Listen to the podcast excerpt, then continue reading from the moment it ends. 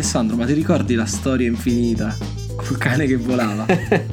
Io mi ricordo tantissime storie infinite, ma volava ben altro. Allora oggi parliamo di story slicing. Perfetto. Io sono Alessandro. E io sono Marco. Questo è Spaghetti Code.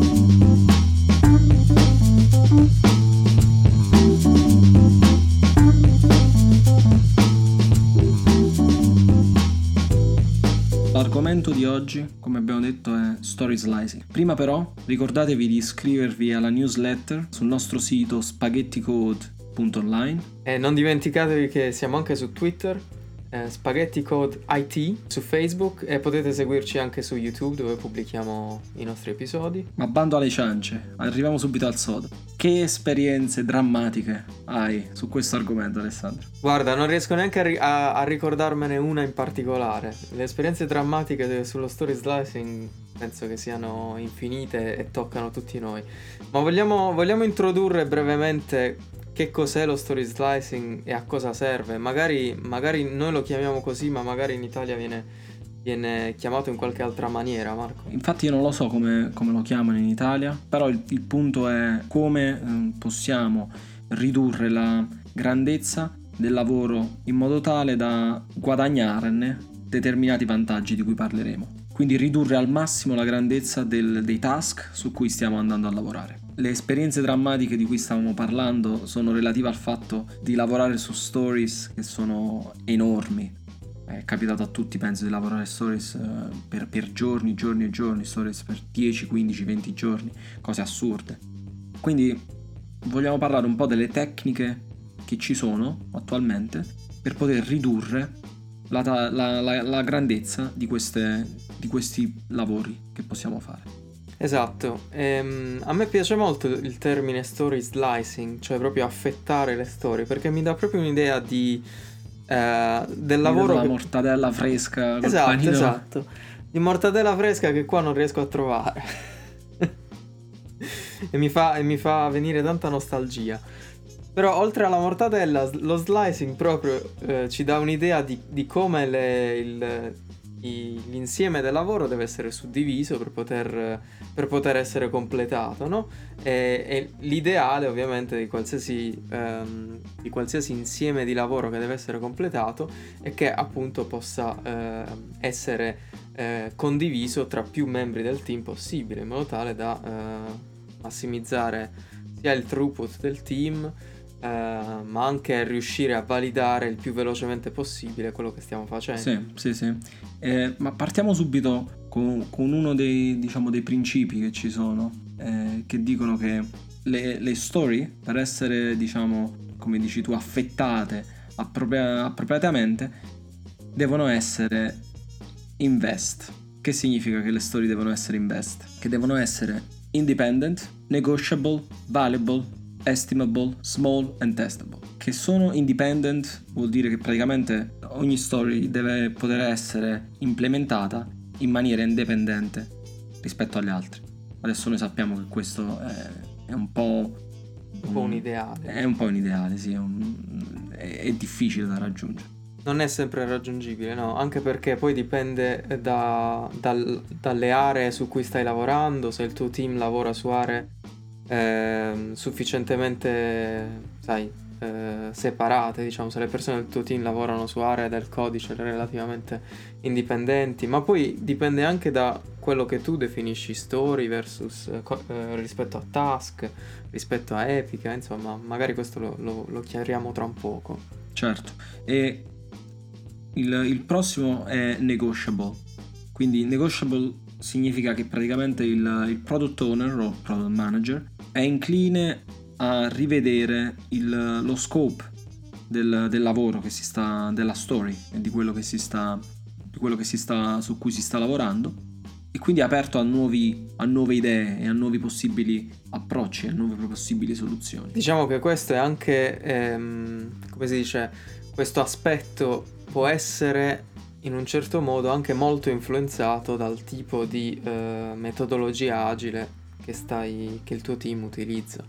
In alcuni casi, specialmente quando si è molto orientati al processo, magari non è così facile mantenere, eh, mantenere una storia negoziabile in termini di scope. Però magari anche questo, anche su questo noi dedicheremo un episodio in particolare. Esattamente, più, più sei rigido nel, nel, modo in cui approcci il lavoro è più difficile chiaramente avere questo tipo di, di, di approccio alla, alla negoziabilità delle, delle storie. Uh, il prossimo che nella lista era Available, quindi questo è anche un, un fondamento di quello che diciamo sempre, è che ogni story deve deliberare del valore all'utilizzatore finale come, come, come, si diceva in qualche processo in Italia eh, qualche anno fa. E anche su questo faremo un altro episodio. uh, ovviamente uh, sappiamo che anche in questo caso ci sono diciamo delle eccezioni, Pe- sto pensando ai ai tech task. Sì, i tech task diciamo sono un argomento che, che mi è molto a cuore e magari lo possiamo approfondire più tardi eh, in questo stesso episodio, però sì, sicuramente eh, i tech task o comunque o come li volete chiamare, quei, quei task che richiedono un cambio strutturale del codice che non, eh, che non rappresenta necessariamente un valore dal punto di vista proprio della funzionalità per l'utente, diciamo, non è direttamente utile, non è direttamente valuable per l'utente finale. Eh, e quindi in questi casi bisogna probabilmente adottare delle, delle pratiche leggermente diverse per la, per la, strutturazione delle storie in in questo senso. Poi abbiamo estimable, quindi è possibile fare una stima del lavoro. Questo apre ancora una serie di conversazioni infinite che potremmo avere su come stimare il lavoro, c'è chi lo fa con gli story points, uh, c'è chi non lo fa. Spoiler alert, è, mia, è il mio modo preferito di, di approcciarlo, c'è uh, chi lo fa a tempo, ci sono veramente diverse, diverse, tante metodologie, diverse metodologie e ci sono diversi scopi per cui viene fatto. Certo, stimare cosa. non è necessariamente una questione di dire quanto tempo ci vorrà a completare un, un pezzo del lavoro, può, può anche essere semplicemente una, una, idea di complessità del lavoro che stiamo per intraprendere. E comunque sì, secondo me bisogna dedicare conversazioni intere a questo specifico aspetto del, dello story slicing. Quindi dicevano rimangono praticamente small e, e, e testable. Small, che è la mia parte preferita, cioè devono essere il più piccolo possibile. Questo, come dicevamo anche in, in, in um, episodi precedenti, apre le porte a, a delle tecniche e a, a, degli approcci nuovi, mm, come il continuous delivery.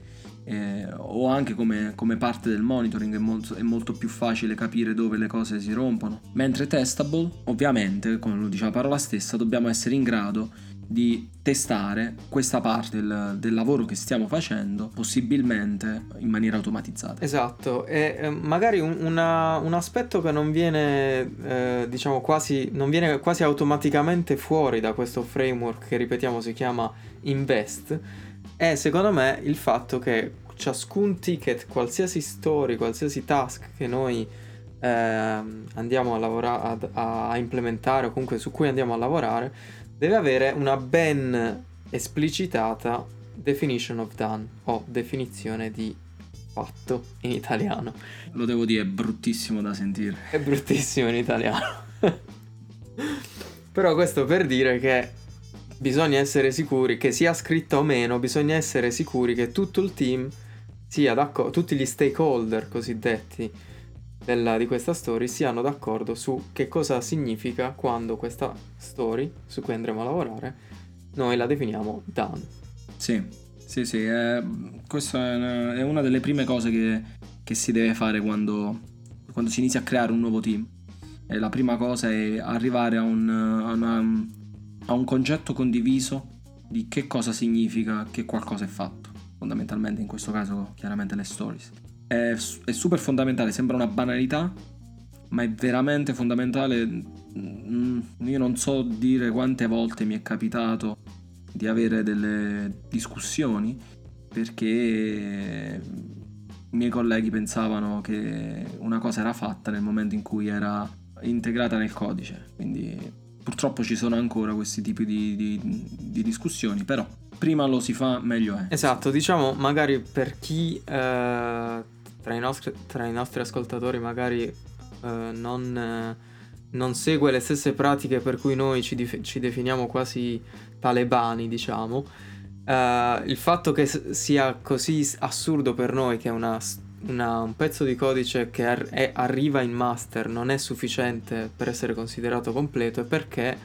in, una, in, un contesto di continuous delivery, di cui poi magari parleremo in altri episodi, eh, in un contesto di continuous delivery non possiamo ritenere un, uh, un, um, un lavoro svolto come completo finché questo codice non ha effettivamente raggiunto i nostri, uh, i nostri sistemi di produzione.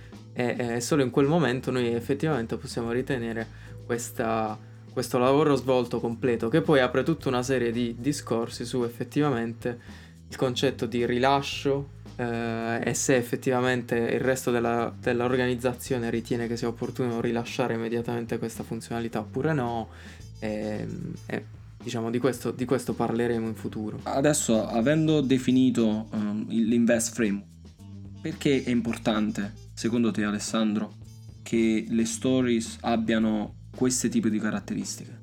Questi, questo, questo, insieme di caratteristiche che abbiamo appena elencato, diciamo, ci dà una, una, una serie di binari ecco, da seguire quando noi andiamo a strutturare le nostre stories. Eh, noi chiamiamo questa tecnica slicing perché appunto andiamo a eh, affettare il lavoro.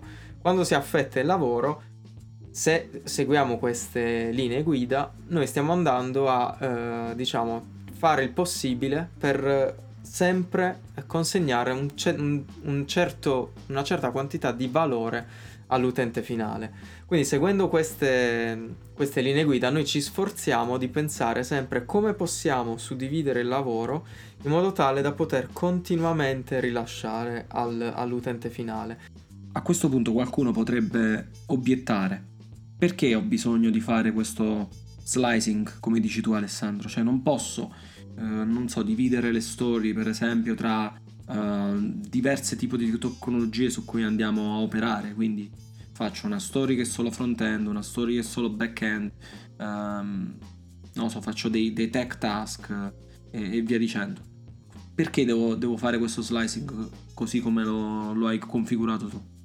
Questo, questo, diciamo, è uno degli approcci eh, al, allo story slicing che io ho visto usare eh, in tantissimi team, e cioè appunto il cosiddetto horizontal slicing, o comunque lo slicing per aree tecnologiche. Lo slicing che invece ho in mente io, quello, il, ver- il cosiddetto vertical slicing, è uno slicing che va esclusivamente per verticali, appunto, ma per valore che tu consegni all'utente. Il motivo per cui io credo che sia più eh, utile fare questo, de- questo, sforzo è che se tu eh, sei in una situazione di continuous improvement e quindi vuoi effettivamente capire se il team eh, e l- l'intera organizzazione ingegneristica si sta muovendo bene, si sta muovendo sempre eh, diciamo con l'obiettivo di consegnare valore e di massimizzare eh, il flusso di valore, allora, solo se tu hai una certa, eh, come si dice, una certa omogeneità tra le storie che stai misurando, solo in quel caso tu riesci effettivamente a capire se ci stiamo muovendo bene oppure no, perché forzandoti di mantenere le stories, eh, diciamo, orientate al valore, quindi in fette verticali, tu ri- riuscirai a lungo andare a capire effettivamente se tu stai raggiungendo la dimensione minima possibile per un insieme di, va- di lavoro che effettivamente consegna un minimo valore che l'utente finale può eh, utilizzare. Se tu invece misuri, hai un misto di stories che deliverano solo funzionalità per il back-end e altre stories che deliverano solo funzionalità per il front-end, non riuscirai effettivamente a capire se eh, il tuo team sta, eh, eh, diciamo, come si sta comportando nei confronti della consegna di, di questo valore, se, se, è predicibile, se puoi studiare l'andamento del team e una volta capito l'andamento del team, se puoi ehm, investire in scommesse diverse quando si tratta poi di eh, consegnare valore o di pianificare la consegna di valore futuro. Quindi quello che stai dicendo praticamente è che ci sono problemi di validazione del lavoro stesso. Esatto, esatto. Ne, nel, nel, momento in cui tu non eh, affetti il lavoro orient- orientato, con un pensiero orientato all'utente finale, hai anche difficoltà effettivamente a validare se il lavoro che hai fatto è stato utile oppure no. Ehm, e invece magari Marco, tu eh, mettendoti il tuo cappello da engineering manager, che cosa, co- come pensi si possa aiutare a, eh, diciamo, eh, indirizzare gli ingegneri verso eh, la strutturazione di stories eh, che diciamo, si focalizzino sul valore per l'utente finale. Indossando il mio cappello ti posso dire che prima cosa ovviamente da, da manager eh, è importante reiterare in continuazione l'importanza di avere delle stories di una taglia piccola e il perché è importante. Questa è una cosa che va ripetuta in continuazione perché non è sufficiente dirlo una volta, non è sufficiente spiegarlo una volta. Per dire, io mi ricordo un, un ingegnere bravissimo, un ragazzo veramente bravo, tecnicamente molto valido, ma aveva grandissime difficoltà a rompere il lavoro tendeva a creare delle, delle, stories, nel suo caso erano alcune tecniche molto tecniche, erano praticamente delle epics, erano. però non, non, non, se ne rendeva conto, non è che lo faceva con cattiveria, non se ne rendeva proprio conto. E quindi mi chiedeva poi a un certo punto come posso fare a spezzare queste stories? E, e quindi lo, lo, chiaramente l'ho aiutato, è difficile farlo perché molto viene della, dall'esperienza, molto... Tante volte te ne accorgi dall'esperienza che una cosa è troppo grande e te ne accorgi prima soltanto perché c'è l'esperienza. Quindi devi sbagliare alcune volte e poi col tempo riesci a, riesci a, diciamo, a trovare la via giusta per farlo. Però una delle tecniche che mi piace molto utilizzare è il BDD, Behavioral Driven, Driven Development. Sono i famosi given when then. Praticamente si, uh, si rompe la funzionalità che stai provando ad implementare in diversi scenari in cui questa funzionalità Ehm, viene utilizzata. Quindi per fare un esempio, se dobbiamo implementare una funzionalità che ci aiuta a validare le email un, uh, degli utenti, quindi essere sicuro che le email siano valide, ma valide non a livello sintattico, quello fai con una, con una regular expression, la, la, fai la validazione, validarla che effettivamente gli utenti abbiano accesso alle email. Ci sono diversi scenari vanno coperti. Quindi questa dovrebbe essere l'epic, no? Quindi lo scopo finale, qual è la feature che vogliamo, che vogliamo introdurre, la valutazione delle... Poi ci sono diverse, diverse, diversi lavori che possiamo fare per raggiungere questo scopo. Per esempio, eh, qualcuno potrebbe pensare, validiamo l'email durante la prima registrazione, questa è una prima story. Questa non è una prima stories, questa è una stories troppo grande già. Questo è uno degli scenari che noi possiamo implementare. Ma non può essere una stories perché una stories è più che altro l'email che noi manderemo all'utente dove riceverà un link piuttosto che un, una one time password per dire no? Quindi creare il template, creare l'email è un, per dire una, una story, non il flusso, tutto il flusso cliccare sul link e quindi fare il ridirezionamento al sito o all'applicazione dove e poi avviene l'effettiva validazione, quello potrebbe essere un'altra story. Quindi tu, diciamo, nel tuo caso stai spezzettando le, le stories, diciamo, in minima funzionalità per sì. l'utente. Però quando viene completata la story per consegnare l'email iniziale con il link all'utente, ad esempio, però non è stato completato l'aspetto di eh, invece supporto di quel link per il redirezionamento eccetera sì. eccetera. In quel caso eh, che cos'è che ti ha detto che quello era il minimo? Cioè hai, dei, hai delle, delle linee guida che ti dicono ok questo è effettivamente il minimo MVP che possiamo eh, consegnare all'utente? Hai, hai delle, delle linee guida standard in questo caso ma per, tu intendi per la story o per la feature in generale? Tu hai detto che in questo caso sarebbe stato un ticket il fatto di, consegna- di implementare l'email che arriva all'utente finale, giusto? Sì. Sì, solo l'email. Solo l'email, quindi senza l'utilizzo. Senza il click, diciamo, senza il supporto sì. per il click, però l'email sì. ce l'ha il link dentro, sì. giusto? Sì. Quindi che cos'è che quali linee guida utilizzi tu per dire ok, questo è effettivamente il minimo? Perché comunque non è utile all'utente questa cosa una no. volta che arriva in produzione e quindi non deve essere abilitata per l'utente. No, no, questo stiamo parlando, questo tutto è fatto di, dietro release, release flags. Esatto, esatto. Però c'è qualche. avete dei, delle linee guida standard per decidere, ok, effettivamente questo è il minimo che noi possiamo catturare in una singola story.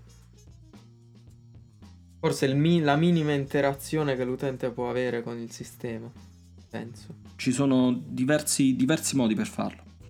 Allora, o utilizzi secondo me il BDD, però in quel caso deve essere tutto veramente verticale, quindi ogni cosa che fai deve essere effettivamente uh, utilizzabile dal, dall'utente il BDD lo vedo più come un supporto per costruire la feature. Per quanto riguarda la story, siccome tu, sta tutto dietro al feature flagging, il modo in cui provo a romperle è cercare di portare qualcosa in master, nella main branch, o in produzione anche perché poi viene, uh, viene rilasciato, cioè viene deployato in produzione, non rilasciato, ma deployato in produzione cose che riusciamo a lavorarci in un giorno. Mm, ok. Però comunque consumabili dall'utente. Comunque consumabili dall'utente, sì. Cioè l'email di per sé è consumabile esatto, dall'utente. Esatto. Non è fruibile. Certo. Però è consumabile, è qualcosa che l'utente può utilizzare, non, non ne ha l'accesso temporaneamente fino a quando viene implementato, ma è una cosa che va all'utente ed è facilmente dal nostro punto di vista stata facilmente testabile. Esatto. Poi per quanto, ripeto, per quanto riguarda i flow, quindi che vengono nel BDD, quindi di diversi scenari, quello mi, diciamo, lo, lo guardo di più da un punto di vista della feature, perché il primo slicing che facciamo in realtà avviene a livello di feature. Esatto. Facciamo feature enormi. Devono essere feature che possono essere rilasciate nell'arco di una, due, massimo tre settimane, quando va male tre settimane. Tu sai, Basecamp utilizza le, le sei settimane di, uh, di, tempo, di span per, per, fare delle features, che sono tante sei sì, settimane dal molto. mio punto di vista. Sì. Da loro funziona benissimo, non è una critica, no, funziona no. benissimo. Però io preferisco cercare di tenerle più, più ristrette, diciamo, di ristringere ancora di più uh, la finestra. Perfetto, quindi riassumendo, quello che sta funzionando bene per voi è eh, innanzitutto utilizzare BDD a livello proprio di, di feature, cioè descrivere la, funzionali- la, funzionalità completa tramite il BDD sì. e quello poi vi aiuta a identificare le varie story. Varie story che invece sono, molt- sono più, come si dice, granular, sono più piccole e sono orientate diciamo al minimo che l'utente finale può almeno vedere in termini sì. di cambiamento sul sistema e che per voi è effettivamente facile da testare, che sia eh, testabile in maniera automatica o QA, magari su questo ne, ne parleremo in futuro. Sì, non abbiamo, non abbiamo QA, quindi... Ok, eh, e poi eh, limitarvi il più possibile a, con- a consegnare funzionalità, feature, quindi completa, in due tre settimane al massimo. Diciamo, questa è stata una nostra prima introduzione su questo argomento del, del, dello story slicing. Eh, è, è, evidente che non abbiamo approfondito a sufficienza varie, tutti i vari aspetti che poi eh, scaturiscono da questa, da questa, tematica. Però vi invito eh, caldamente a lasciarci feedback e anche a dirci se effettivamente vo- vo- volete che noi approfondissimo eh, aspetti di eh, tematiche che noi trattiamo in questi episodi, eh, così che poi noi possiamo effettivamente dedicare degli episodi interi a magari aspetti più specifici di quello che, che menzioniamo. Sì, infatti, eh, ovviamente come abbiamo detto più e più volte durante questa puntata, ne parleremo, ne parleremo, ne parleremo, ne abbiamo detto tante volte perché veramente sono, apre degli, eh, degli scenari eh, enormi, eh, pensiamo ai tech task, come, come gestire i tech tasks, veramente una, c'è un mondo oltre questi 20 minuti o 25 minuti cui abbiamo, in cui abbiamo parlato. Esatto, quindi non, non dimenticatevi Twitter, eh, Spaghetti Code IT, Eh, siamo su Facebook, Spaghetti Code Podcast, e su YouTube e poi potete ovviamente contattarci su spaghetticode.online eh, e iscrivetevi alla newsletter, mi raccomando. A mercoledì prossimo. A mercoledì.